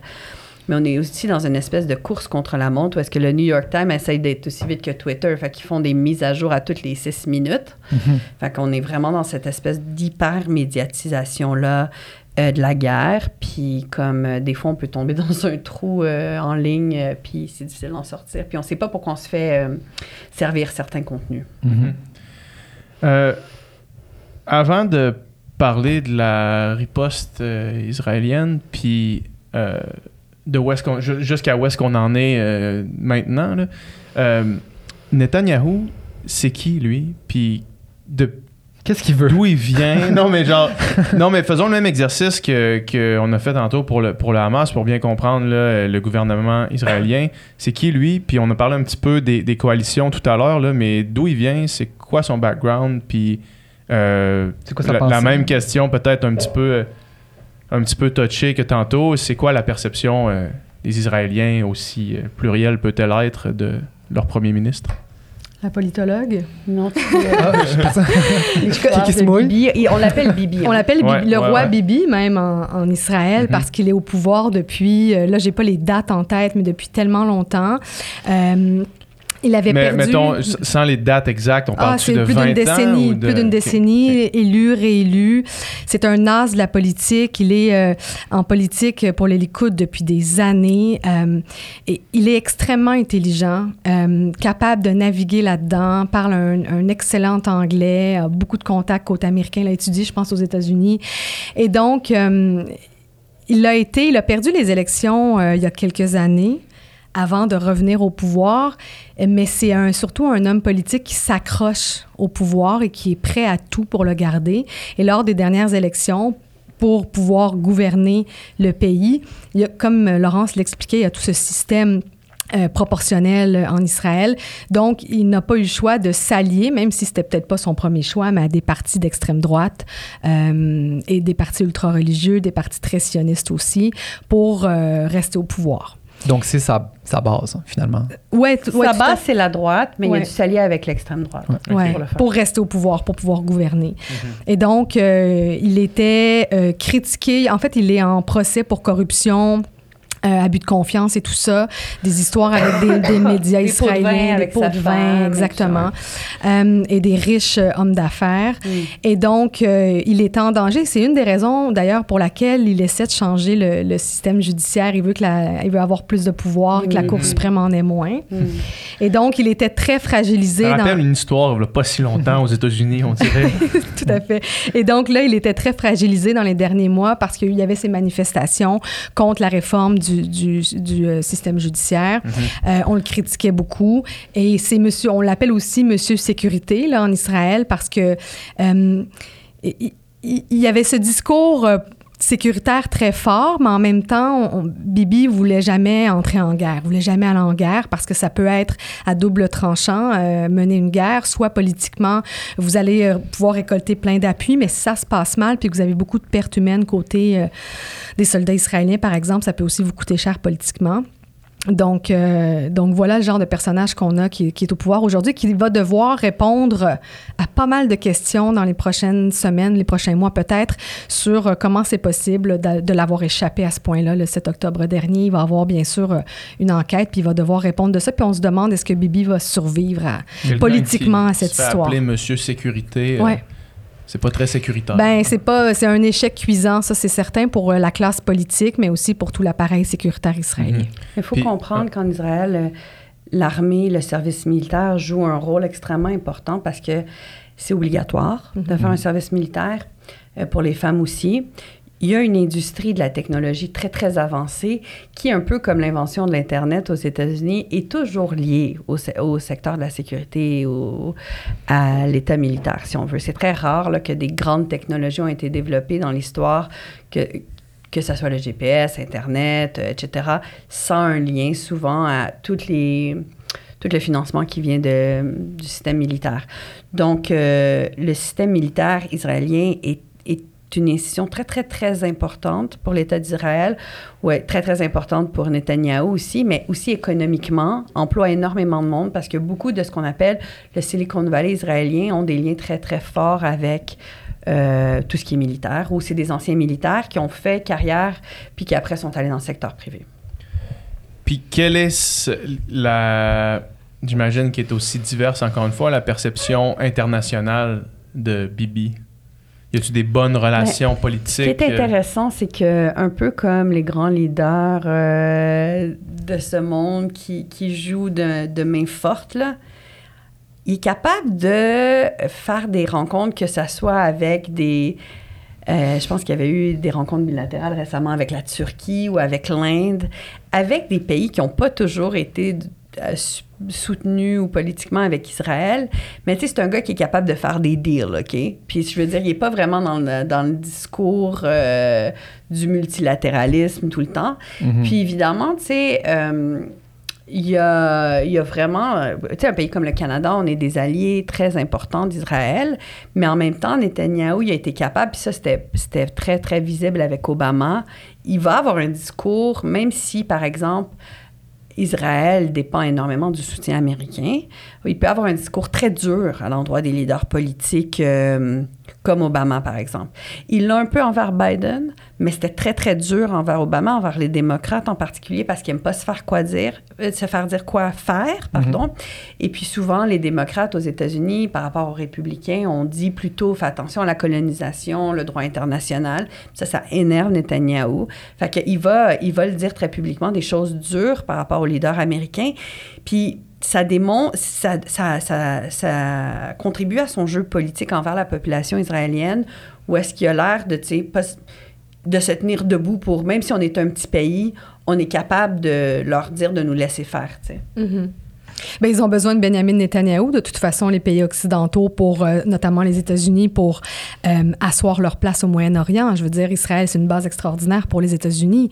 Donc, euh, ils ont besoin de collaborer de toute façon avec Israël pour des raisons stratégiques, sécuritaires, C'est pas toujours une relation facile. Hein. Non. C'est Mhm. pas, c'est des alliés proches, mais des fois, dans les personnalités, il peut y avoir des tensions. Mais tu dis à, à- asseoir leur, leur place au Moyen-Orient, mais ça veut dire quoi concrètement? C'est quoi l'avantage des États-Unis de, de- de cette alliance-là le plus, plus Je en pense que le monde occidental euh, ressent, que ce soit l'Europe ou le Canada ou les États-Unis ressentent une responsabilité grande par rapport à Israël. Puis ça, Mhm. sais, il faut le comprendre parce qu'il y a aussi, euh, il y a aussi une, une honte qui est reliée à l'Holocauste. Ouais. OK? Euh, puis une honte qui est bien placée historiquement. OK? Mhm. C'est que dans ces sociétés-là, puis même si, tu sais, le Canada, on a, on n'a pas, euh, on n'était pas l'Allemagne, là, on était de l'autre côté, Ouais. mais quand même, il y a des bateaux remplis de réfugiés juifs qui sont arrivés aux frontières et qu'on a renvoyés, et ces gens-là ont été renvoyés dans des camps de concentration. Fait que c'est un peu dans, dans l'histoire, euh, on a... euh, il y a une responsabilité collective d'avoir laissé faire l'Holocauste. Puis, dans la construction du système international d'après Deuxième Guerre mondiale, dans les années 40, euh, c'était la première grande question du système multilatéral, si on veut. C'est-à-dire que c'était qu'est-ce qu'on fait après l'Holocauste? Tu sais, tout ce qui est la construction du multilatéralisme, des cours internationales, c'était beaucoup autour de cette question-là. C'est pas étonnant. On se demande des fois, c'est quoi UNRWA, cette agence pour les réfugiés palestiniens? Pourquoi ils vont pas euh, à l'agence des réfugiés normale comme tout le monde? Ben, c'est parce que la première agence pour réfugiés qui existe, c'était une agence pour Palestiniens. Il n'y avait pas de système pour les réfugiés. C'était comme la première crise de réfugiés euh, qui était traitée comme, comme problème, si on veut, que le, le nouveau système de l'ONU se disait qu'est-ce qu'on fait? Fait qu'ils ont créé une agence juste pour ça. Puis évidemment, euh, ce qu'on crée pendant deux minutes reste pendant euh, 100 ans, là, mais c'est-à-dire que, pas 100 ans, mais UNRWA existe encore. Puis si on a été réfugié palestinien au Liban, on- notre école, là, est gérée encore par UNRWA. Après, même si on est né au Liban, puis ma Oui. mère est née au Liban. Alors, ce système-là, c'est comme resté et resté en place. Mais il faut comprendre que la question de la création de l'État Israël, elle est très importante pour ces pays-là qui ont dû euh, dire Oh my God, on a laissé tous ces gens-là se faire tuer. Qu'est-ce qu'on fait? Il faut. Tu sais, il y a quand même une responsabilité. Puis c'est une des raisons pour laquelle, évidemment, le Canada était un des premiers pays à reconnaître l'État d'Israël parce que euh, parce qu'il y a une responsabilité envers euh, envers la communauté juive de ceux qui ont survécu. Évidemment, ça, ça a été fait de manière euh, sur entremêlé avec plein de, de restes de colonisation au Moyen-Orient, dans cette région-là, qui était très forte, qui avait des mandats, du, qui ça a été fait euh, de manière très, très maladroite pour les Palestiniens qui ont été déplacés, etc. Mais il faut comprendre aussi, comme psychologiquement, politiquement, comment les pays occidentaux euh, ont développé cette relation-là avec Israël aussi. C'est pas pour rien. Je me demande bien quelle responsabilité collective on aura peut-être dans Ben, 10, c'était 15, ça ma 20 question, ans, j'allais 30 poser. ans Par rapport par aux rapport aux Palestiniens. Palestiniens, dans le sens où il y a quand même eu un statu quo depuis euh, des années, on pourrait dire depuis plus de 30 ans si on se réfère aux accords d'Oslo de 93, mais euh, quand même, les Palestiniens paient le prix de ce jeu politique-là aujourd'hui. Je me demande comment on va regarder l'histoire dans quelques années, euh, quand on va prendre un petit peu de recul, puis on va se dire, OK, euh, il y a plusieurs pays occidentaux, euh, dont le Canada, qui euh, ont donné tout un feu vert au début de cette guerre-là. Ben, je voudrais pas dire qu'ils ont participé directement, mais qui ont donné le feu vert à Israël à une campagne de bombardement euh, massif Là, on en ce parle moment. de, de cette année-là. Je parle de maintenant, Mhm, de cette mhm. guerre-là. Euh, quel, quel rôle on aura joué, la communauté internationale, qui euh, aura euh, très peu euh, retenu, si on veut, la colère des Israéliens. Parce qu'au départ, évidemment, on a condamné fermement et avec raison Ouais. les attaques du Hamas, mais on n'a pas appelé à la retenue. Ça a pris quelques jours et les premiers appels à la retenue ont été mous, euh, très, très mous, Ouais. euh, autant du Canada que des- d'autres pays euh, de l'Occident. Euh, Là, on commence à parler d'une pause et non ah, d'un mais il y a cessez-le-feu. tout un débat sémantique là-dessus. Que- Pause, trêve, cesser le feu. Euh, c'est- de la communication politique, mais ultimement, il faut qu'il se passe quelque chose. Là. Ouais. Mm. Parce qu'en ce moment, les Palestiniens, ce qu'ils disent, et c'est pas un terme que j'endosse, mais je vous partage euh, le discours des Palestiniens, c'est de dire, ben là, nous, en ce moment, on vit un génocide, là, dans le sens où les, les civils sont visés de façon indiscriminée. Euh, c'est vrai qu'en ce moment, il y a des milliers de personnes qui meurent, puis il y en a plein d'autres sous les décombres. Donc, juste la question que je me pose, dans quelques années, comment on va regarder l'histoire avec un peu de recul? Je pense qu'on va, on va avoir euh, de toutes parts honte de ce qui s'est, ce qui s'est passé. La de façon dont les- c'était géré, ouais. Ouais. Ouais. Puis à chaque jour, c'est ça, le discours politique change. ouais. Ça a été quoi la suite des événements? Là? Mettons qu'on Ouais. veut faire une genre de chronologie après les attaques initiales. Puis dans la. Il y, a- il y a eu plusieurs événements. À un moment donné, le- euh, euh, le gouvernement israélien a dit on, le- il faut que 2,3 2,1 millions, 2,3 millions de, de Gazaouis se déplacent. ça, ça a été quoi en fait là, de, de, de- ces événements-là jusqu'à aujourd'hui? Mm. Espèce de timeline. Ben, rapidement, on a bombardé donc la bande de Gaza pour euh, officiellement éradiquer le Hamas, donc Mhm. détruire les infrastructures du Hamas, c'est-à-dire les tunnels, les dépôts d'armes, les tuer aussi les leaders du Hamas. Donc ça, c'était pour cette raison-là officiellement.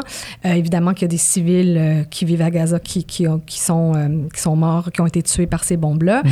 Et rapidement, Israël a, a déployé des tanks, des soldats israéliens tout le long de la frontière avec Gaza. C'est pas une frontière, mais la ligne de démarcation avec Gaza. Euh, donc ça, ça a été fait et il y a eu sur le terrain des incursions terrestres tranquillement. On en a fait il y a déjà presque deux semaines.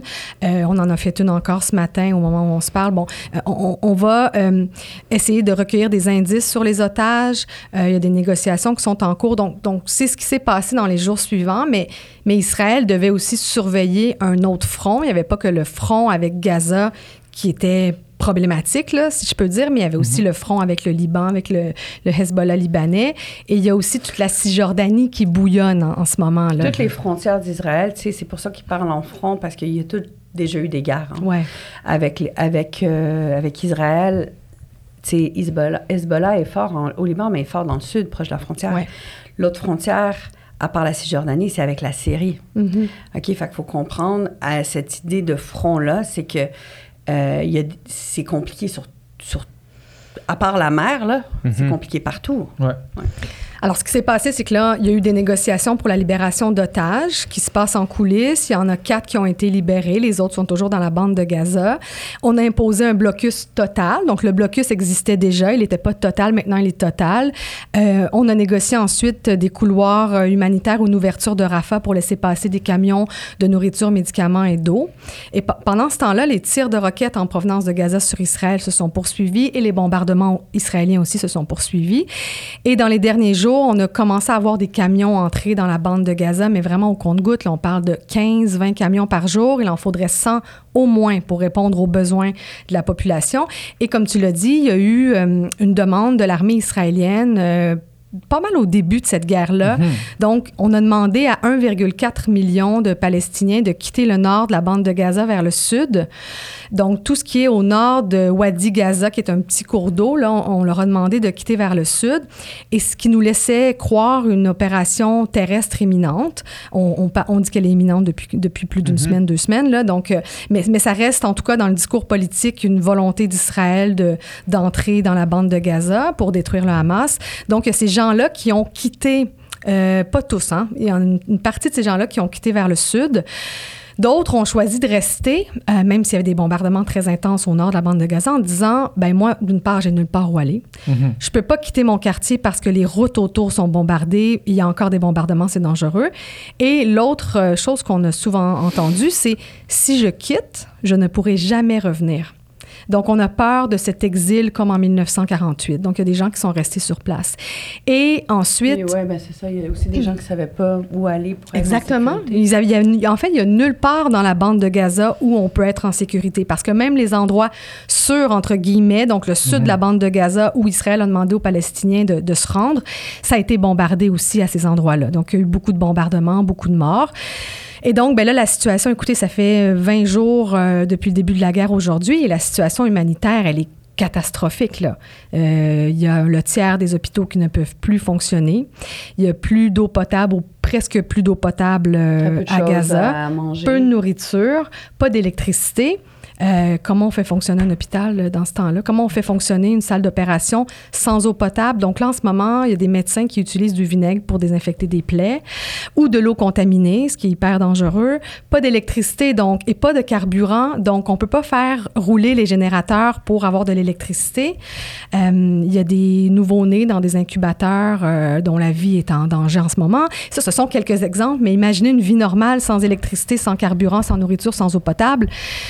Extrêmement difficile. là. Difficile de- de- d'imaginer une vie Difficile de normale. vivre. vie fait. Mais normale c'est difficile de plus. vivre, en fait. Non, Ouais. puis il y a- y, y des quartiers complets de Gaza qui ont été réduits en, en, ben, en cendres. C'est pas en cendres, mais c'est des, des amas de béton. Simplement, on le voit sur les images satellites, il n'y a plus rien. Donc, des quartiers entiers qui ont été bombardés, détruits. Donc, euh, des gens qui ont perdu leur maison. J'avais des chiffres, là, mais c'est des proportions incroyables. C'est 40-45% des unités d'habitation à Gaza qui ont été euh, détruites. Et ça fait seulement 20 jours que la, guerre a commencé.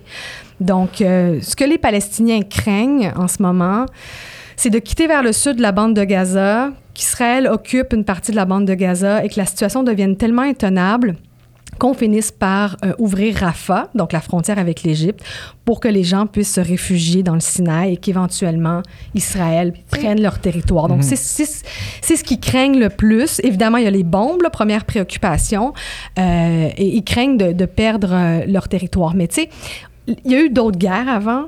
Euh, moi, j'ai j'ai parlé à plein de gens à Gaza qui m'ont dit, d'habitude, ce qu'ils nous disent, les gens de Gaza, c'est on est habitué, on va passer au travers, on est capable, ça va aller. Puis c'est presque eux qui nous rassurent là, sur WhatsApp. Mais cette fois-ci, c'est pas ça du tout. On a des commentaires où moi j'ai des, des messages euh, dans le genre euh, I have no word, donc j'ai pas de mots.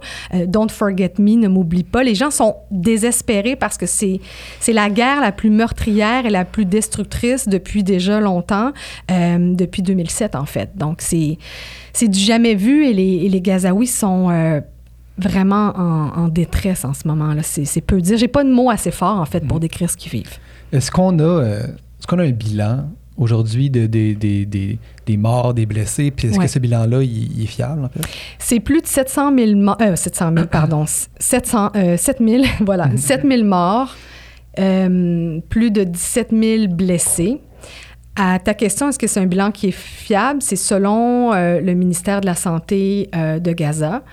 Donc, par exemple, le président américain Joe Biden a remis en question ce bilan-là hier.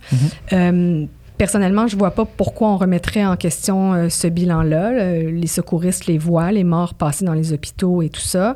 Euh, j'ai j'ai pas de misère à croire qu'il y a autant de morts que ça à voir les images. Il y a aussi plus Bon, de toute façon, il y en a beaucoup, tu sais, que Ouais. je veux dire... Ils sont pas euh, confirmés. mais- mais le problème- sont disparus. Oui, mais c'est ça. Il y a- plus d'un millier de personnes, puis ça, c'est très conservateur comme chiffre de gens qui sont pris en ce moment sous les décombres. Et il y a 60% des morts qui sont soit des femmes ou des enfants. Donc, ça vous donne un peu le, le La bande de portrait. Gaza, elle est très jeune. Hein? Il y a beaucoup, euh, tu sais, je veux Ouais. dire, même ben, le La moitié Moyen-Orient en gens, général, ouais. mais il y a beaucoup d'enfants, il y a beaucoup d'ados. euh. Donc, puis, tu sais, je- trouve ça dommage parce que quand on parle de Gaza, on parle en termes de chiffres. On parle pas en termes d'histoire. Tu sais, c'est- des statistiques. On a, on a 7000 morts, 7000 personnes qui ont été tuées dans des bombardements, par exemple. Mais ces 7000 personnes-là, ce sont des mères de famille, des pères de famille, c'est des gens comme vous et moi, euh, des employés d'ONG, des journalistes, euh, des, des, des médecins, des...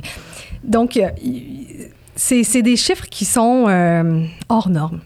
Et ça va bien sûr s'alourdir euh, dans, les, dans, les prochains, euh, dans les prochains jours. Là. À partir de quand, puis je, je vous pose une question, mais je me doute que vous ne pourrez pas répondre à ça, mais tu sais, à partir de combien de civils, combien d'innocents tués on commence à parler d'un crime de guerre? Mais tu sais, un crime de... Je pense que, C'est pas une question de chiffres. hein. D'abord, c'est- c'est... je veux dire, tout ça, peu importe, si le chiffre était plus élevé, moins élevé, personne devrait, devrait être pris dans cet étau politique-là, être pris comme, comme une souris, là, qu'on peut rien faire, qu'on peut pas sortir. Puis même cette idée-là, là, même s'ils perdaient... Tu sais, la plupart des gens à Gaza, c'est des déplacés. Ils viennent pas de Gaza, d'origine de leur À famille. 80 ce sont ça, des ont- réfugiés. C'est déjà le, le- le- le la conséquence de- d'autres crises. Ouais. Mais tu sais, disons là, que. Alors, ça, tout ça, c'est très grave. Puis j'espère que le système international va avoir les outils pour dealer avec. Mais avant même qu'on arrive là, j'espère que ça va juste arrêter. là. Ouais. Parce que Ouais, ouais. c'est- ça la chose la plus urgente. Euh, pour que l'aide humanitaire rentre, pour que les, les journalistes arrêtent de se faire euh, tuer, pour qu'on comprenne au moins ce qui s'est passé puis que ça arrête. Alors, c'est ça la chose la plus urgente. Puis il faut comprendre, malheureusement, que- c'est que sais, les Palestiniens, euh, il y a eu longtemps une espèce de discours politique de soutien, au moins, du, du moins sur le plan du Moyen-Orient, mais ils n'ont pas vraiment de soutien euh, pour vrai. là. C'est-à-dire que, disons que même dans le pire de pire des cas qui passerait par le, la, la frontière de Rafah pour aller dans le Sinaï, le Sinaï, OK, on s'entend, c'est un désert. OK? Oui, c'est entouré par la mer, mais c'est un désert. Qu'est-ce que tu fais dans le désert? T'es pas plus... euh, Il y a rien à faire puis là. il y a, il y a une espèce de. Tu sais, pour avoir vécu en Égypte, pour avoir vécu en Syrie, pour avoir passé beaucoup de temps au Liban, ben, tu sais, je suis aussi allée en Cis- Cisjordanie, tout ça, mais à l'extérieur des. euh, dans les pays euh, limitrophes, malheureusement, quand tu es palestinien, il y a une méfiance. OK. T'es-tu euh, t'es-tu associé à un... Alors, il n'y a pas de vraie Il n'y a solidarité. nulle part où aller euh, pour ces Il y a même un caricaturiste qui a fait sa carrière là-dessus, OK? Naj Dalali, je pense qu'il s'appelle. Il y a une espèce, des fois, si vous vous promenez au Moyen-Orient, vous allez voir une caricature que c'est un petit bonhomme au- aux mains croisées, puis tu le vois de dos. Mhm. Et ça, ça symbolise l'hypocrisie du peuple arabe par rapport à la cause palestinienne. C'est-à-dire que tout le monde, dans les discours politiques pendant longtemps, tous les leaders du, du monde arabe, soi-disant, on dit monde arabe, mais disons les pays arabophones du Moyen-Orient, OK, ont utilisé la cause palestinienne pour euh, rallier, pour dénoncer, mais en fait, faisaient très peu. Euh, puis je dis pas que les pays occidentaux étaient mieux, OK? Je dis rien, mais c'est juste si on s'imagine que où est-ce qu'ils peuvent aller pour survivre? Nulle part, parce Non. que même dans ces pays-là, ils acceptent plus, ils veulent plus, euh, ils veulent plus de réfugiés parce qu'ils se disent ah vous allez être encore là dans des générations, etc. Peut-être que le seul endroit où est-ce que la dynamique est un peu différente politiquement, c'est la Jordanie, parce que le roi de Jordanie, bon, il a- s'est marié à une Palestinienne, ils ont plus de droits de citoyenneté. C'est loin d'être parfait, mais les Palestiniens qui sont jordaniens peuvent un peu avoir cette identité un peu double et vivre une vie normale. Mais dans beaucoup de... Dans beaucoup d'endroits, on parle de camps qui existent encore, qui sont devenus maintenant des tours d'appartements en ciment, OK? Où est-ce que les gens n'ont pas les mêmes droits que le reste de la population? Où est-ce qu'ils sont indiqués dans des, dans des écoles d'UNRWA, de l'ONU? Donc, tu sais, ils sont, un petit- ils sont isolés dans leur territoire, mais ils sont isolés dans la région aussi. Mhm. Donc, euh, c'est assez déprimant. de- Ouais. De toute façon, ces gens-là, je veux dire, même s'ils vivent euh, un, un- calvaire, ça reste euh, leur, leur mère patrie, leur territoire. Je veux dire, tu sais, ces gens-là n'ont pas nécessairement envie juste d'abandonner ce Non, territoire-là. c'est ça, mais c'est juste pour dire que les options, elles sont Exact. extrêmement En limitées. Oui, puis ils ont un attachement à la terre qui, qui est viscéral. Tu sais, nous, comme Québécois, Canadiens, on a peut-être moins... ce- on n'a jamais eu à se battre, en fait, pour, pour rester ici. Eux, ils ont eu à le faire. Puis lors de la création de l'État d'Israël, il y avait des gens qui vivaient déjà euh, sur le territoire. Donc... euh. Qui ont été déplacés aussi. qui ont été déplacés, euh, donc à Gaza, en Cisjordanie, dans les pays euh, euh, dont parlait euh, Laurence. Donc, euh, l'attachement à la terre est, est viscéral et comme tu l'as dit, ils ont nulle part d'autre où aller. Donc, ils veulent rester chez eux, en fait. Mhm. Ils voudraient un pays. Et C'est c'est- c'est ce qu'ils réclament depuis euh, la création de l'État d'Israël, un État indépendant palestinien. Mais plus le temps passe, moins c'est possible. Mhm. C'est aujourd'hui, euh, moi, ça me fait un peu sourire quand j'entends des hommes politiques dire euh, euh, donc oui, euh, euh, faut un cessez-le-feu ou en tout cas une trêve humanitaire et euh, je prône la solution à deux États. C'est pas très réaliste. Parce que pendant longtemps, il y en a eu des négociations OK, avec des, certaines conditions qui pourraient permettre un, un État palestinien qui vive côte à côte avec un État israélien en paix. Certaines de ces conditions, entre autres celles sur les frontières, deviennent très, très compliquées parce que sans euh, négociation directe qui aboutisse, personne ne devait toucher aux frontières.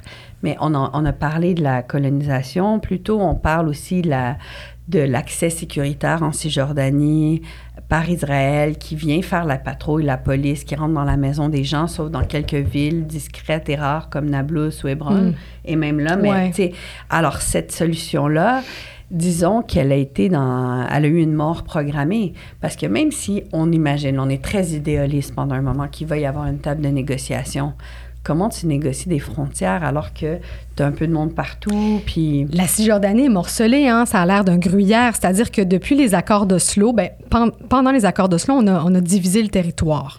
Donc, toutes les C'est dans la fin des années 90. Oui, exactement. Et donc, ben, les accords d'Oslo 93-95, donc, euh, on a pris les villes palestiniennes. Donc, par exemple, Ramallah, Naplouse, Bethléem, tout ça, c'est la zone A. Et donc, ça, c'est contrôlé à 100% par l'autorité palestinienne, autant les affaires civiles que sécuritaires. Autour de ces petites îles-là, si vous voulez, il y a la zone B. Donc là, c'est partagé entre euh, l'armée israélienne pour les affaires sécuritaires, mais pour les affaires civiles, c'est l'autorité palestinienne. Et tout le reste de la Cisjordanie, ces zones C, c'est 100% contrôlé par l'armée euh, israélienne. Donc, comment on peut avoir un État palestinien sur ce territoire-là? Est-ce que les colons israéliens, qui sont au nombre de 650 000 maintenant, en incluant Jérusalem-Est, euh, accepteraient de vivre dans un État palestinien? Jérusalem devait être euh, une ville euh, Ouais. qui, aurait, qui serait négociée avec un statut international spécial parce que religieusement, elle est tellement importante pour tellement de monde. Ouais. Il devait y avoir des négociations spécifiquement sur le statut de Jérusalem comme tel. Si cette, cette avenue-là, est, on, peut difficilement l'imaginer, euh, qu'est-ce que. Évidemment que. de tout ce qu'on dit depuis tantôt, on souhaite un cessez-le-feu de toutes parts. Qu'est-ce qu'Israël peut faire pour s'assurer de plus avoir des, des attaques comme celles qu'ils ont vécues? Parce que là, je comprends absolument que la réplique est, est absolument atroce puis qu'il faut que ça se termine.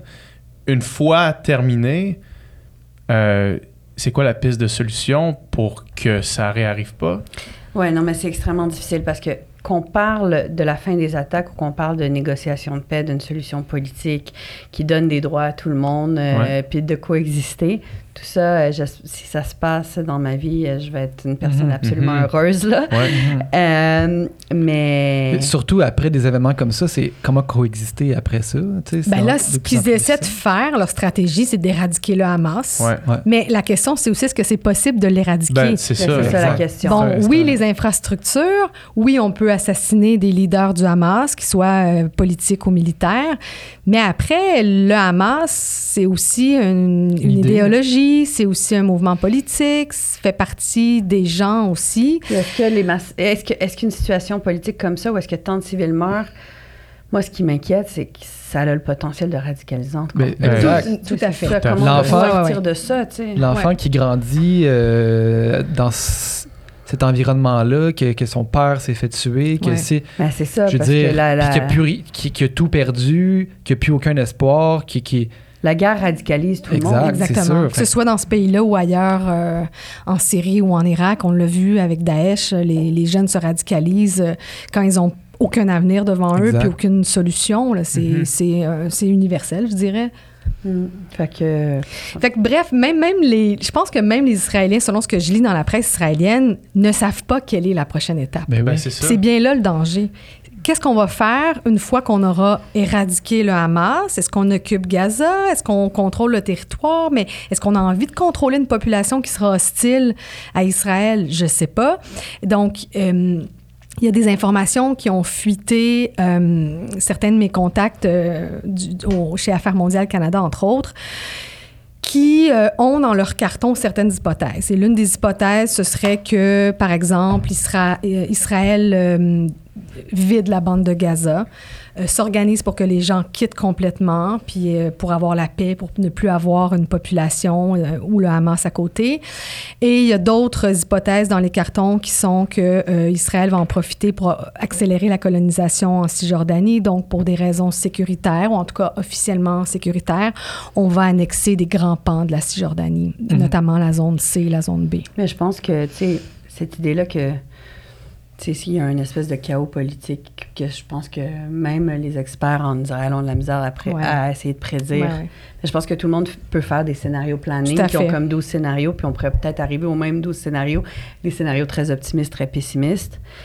Mais là, voilà, c'est très... ça Le, scénario numéro un, évidemment, on connaît pas les plans et les, les motivations derrière chaque move, mais tu sais, est-ce qu'on peut penser que c'est l'objectif euh, ultime euh, d'Israël de juste comme essayer de déplacer ces gens-là, que le problème Non. soit réglé une fois pour toutes? Non, mais on peut pas penser ça, mais ça fait partie là, de- des scénarios parce que c'est sûr que le statu quo est pas possible. Il y a- Mhm. les Israéliens n'accepteront pas de vivre à côté, à de côté Hamas. du Hamas. Ouais. Ça, c'est sûr, c'est sûr. Ça a été trop euh, douloureux ce qu'ils ont vécu euh, le 7 octobre. Donc, ça, c'est sûr que le statu quo n'est pas possible. Maintenant, qu'est-ce qu'il y aura? Moi, s'il y a une chose que j'ai bien apprise en vivant là-bas puis en travaillant comme journaliste pendant quatre ans, c'est que ne faites pas de prédictions sur le conflit israélo-palestinien parce que vous allez être surpris dans le détour. Il y a toujours, euh, c'est complexe, euh, il y a plusieurs acteurs qui ont des intérêts aussi dans ce conflit-là, des acteurs, bien sûr, euh, bon, les Palestiniens, les Israéliens, mais aussi de façon beaucoup plus large. Il y a toute une, géopolitique, ouais. des acteurs régionaux. Donc, euh, moi, je, je- je- je ne jouerai pas à la maline en essayant de faire des prédictions. C'est pas possible. Euh, ce sont bien sûr que des hypothèses pour l'instant. Mais une chose est sûre, c'est que le statu quo, euh, ça, ça Ben, marche pas. Il va peut-être, falloir que les euh, choses bougent. Je peux peut-être évoquer un scénario qui m'inquiète, puis j'espère encore qu'on va être capable de, Ouais. de prévenir.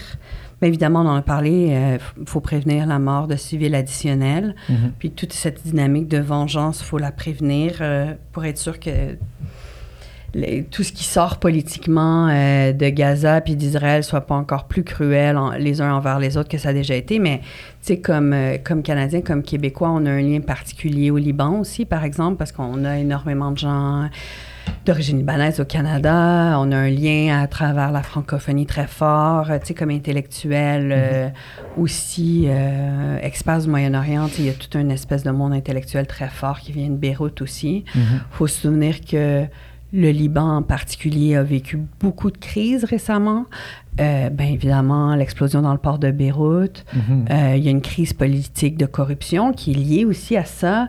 Euh, puis le Hezbollah, qui est un, par- qui est un, un groupe euh, terroriste, qui est aussi un parti politique qui est représenté de manière formelle dans cette espèce de, de système politique où est-ce qu'il y a des, des, des rôles préassignés, euh, que ce soit euh, à différentes entités politiques. Moi, je suis inquiète pour tout ce qui se passe là, puis je suis très inquiète pour le Liban. C'est-à-dire que je pense que ce qui est très, très dangereux, c'est que le, dans cette espèce de fragilité, gouvernement de transition politique au Liban, je veux vraiment pas que ça pète au Liban en plus, Mhm. parce que c'est une énorme population qui a aussi beaucoup souffert, puis qui la, qui soutiennent pas nécessairement le Hezbollah, mais comme euh, les Palestiniens, ils peuvent aussi devenir le dommage collatéral, la punition collective de ce qu'ils peuvent pas contrôler, c'était que si le, le, le Hezbollah Mhm. euh, commence à attaquer, et là, il y a, une- il y a- il y a un va-et-vient. Alors moi, là, ce qu'il faut prévenir, c'est le faut arrêter, c'est comme faut protéger la vie des civils, puis il faut vraiment prévenir que ça ne s'étende pas à la région. Ça, on est, ça, ça pollue encore, là. faut que tout le monde fasse tout ce qu'ils peuvent pour que ça ait lieu. Parce que si ça commence à aller au Liban, Mhm. là, ça va être hyper dur. Tu sais, s'il y a une leçon à tirer de tout ça aussi, puis la leçon aurait dû être euh, faite avant, là, c'est que les Israéliens, ils ont une expression pour gérer Gaza. Ils disaient toujours, euh, on va tondre le gazon. C'est-à-dire Mhm. que c'est une stratégie, peut-être je vous en ai parlé euh, quand je, je vous ai visité. J'ai entendu ça la, Ouais. la semaine passée, mais Bon. peut-être que- qu'on s'en parlait aussi. Et, et donc, euh, c'est de dire, aux 2, 3, 4 ans, euh, on, va, on bombarde les capacités militaires du Hamas. Et donc, de cette façon-là, le Hamas ne devient jamais assez puissant pour représenter une menace. Puis c'est une façon pour Israël aussi euh, de, de diviser les Palestiniens et de ne pas négocier la paix avec eux. Parce que Israël dit, on peut pas négocier avec deux acteurs différents, un seul Puis ils interlocuteur. sont en guerre de toute façon. Ils sont Entre en eux, guerre, Ils veulent pas négocier exactement. ensemble. Le Hamas et le Le Hamas ne Fatah. veut pas négocier anyway. Exactement. Donc, euh, ça, ça- ça servait bien le statu quo d'une certaine manière Israël qui pouvait poursuivre son entreprise de colonisation, entre autres, en Cisjordanie. Et donc là, euh, cette stratégie-là euh, de couper le gazon, mais aussi de construire des murs, que ce soit celui de Gaza ou celui en Cisjordanie, de poursuivre la colonisation et l'occupation, clairement, c'est une stratégie qui ne mènera jamais à la paix et qui ne fonctionne pas, ni pour assurer la sécurité des Palestiniens, ni pour assurer leur Je pense pas propre qu'ils prétendent sécurité. eux-mêmes que ça va mener à la paix. Le, le- Tout à fait. Le, ben, le gouvernement de C'est pas leur objectif. s'est jamais dit qu'il était pour la paix. Mais clairement, les murs, C'était contenir, c'était de faire comme si ça, ça se contenait comme mais clairement, les murs et le blocus, ce sont pas des solutions pour assurer leur propre Non, sécurité, c'est puis on en a eu la preuve. Mhm. Tantôt, tu, tu, tu, tu, posais la question comment on va se souvenir de ce conflit-là, puis comment on va le regarder plus tard. Puis tu sais, tant- tantôt, je posais la question à partir de combien de, de- de civils euh, on, commence à, à dire, ben là, euh, ça, c'est pas juste une guerre euh, normale, tu sais. Puis surtout, de nos jours, tu sais, l'armée israélienne, les armées justement les mieux outillées, les mieux équipées, les mieux entraînées, tout ça, qu'on soit encore à la technique de, d'envoyer des requêtes, des requêtes sur un territoire, puis qu'il y ait autant de, de dommages collatéraux, je peux pas croire qu'il n'y a pas une manière plus précise de frapper, plus efficace, de viser plus directement euh, seulement les Ouais. membres du Hezbollah sans qu'il y ait autant de civils, de- euh, du, Hamas, sans qu'il y ait autant de civils qui meurent. Est-ce qu'on va regarder ça plus tard, puis, puis est-ce qu'on va ju- juger ça, puis condamner ça? J'ai envie de. Est-ce que je peux proposer quelque chose? J'ai envie de dire que, tu sais, moi, j'ai un petit garçon là, qui est très jeune. Mhm. Puis j'ai l'impression que quand ils vont regarder notre génération, tu sais, ils vont pas se poser la question sur la requête. Ils vont se poser une question beaucoup plus large que ça. Mhm. Ils vont se dire, coudon, tu sais, vos parents, vos grands-parents, ils se sont battus en sortant de la Deuxième Guerre mondiale pour bâtir des outils d'un système multilatéral qui était supposé de faire en sorte que la paix fonctionne. OK? Qu'il y ait des cours pénales internationales, qu'il y ait des casques bleus, qu'il y ait l'ONU. Mhm. Ça n'a jamais été parfait, OK? Mais il y avait des choses qui existaient, qui ont été bâties avec une vision très occidentalo-centrée. Le Sud global, qu'on en, comme en sortant de la Deuxième Guerre mondiale, tout le monde faisait comme ça n'existait pas, là. Mhm. Puis, ou bien c'est encore colonisé, puis ça allait se décoloniser euh, euh, avec plein de dynamiques postcoloniales aussi après. Mais je pense qu'ils vont se dire comment vous avez abandonné.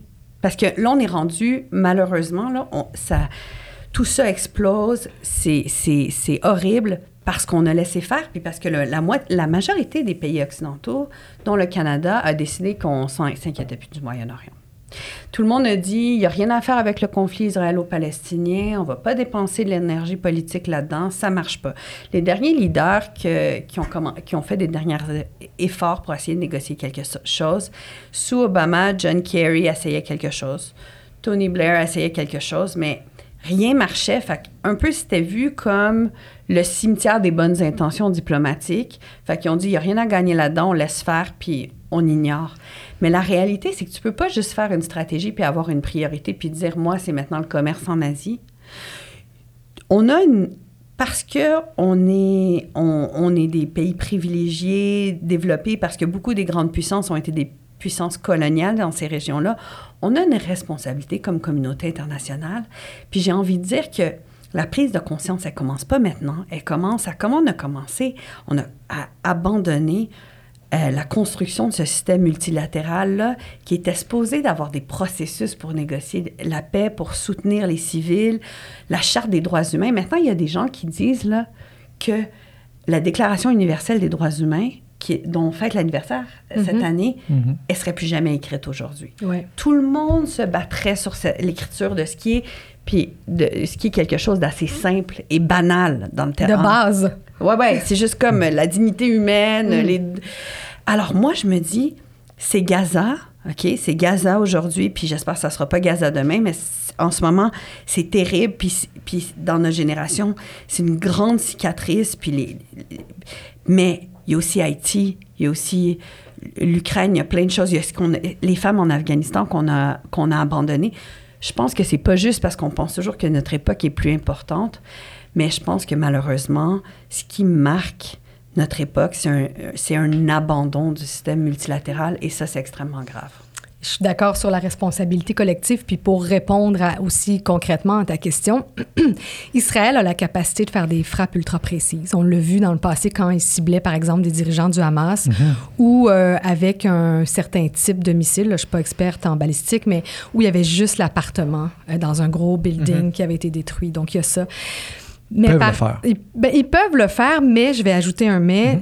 Euh, si leur but, c'est d'éradiquer le Hamas, il faut savoir que le Hamas a tout un réseau de tunnels. C'est des centaines de kilomètres sous terre.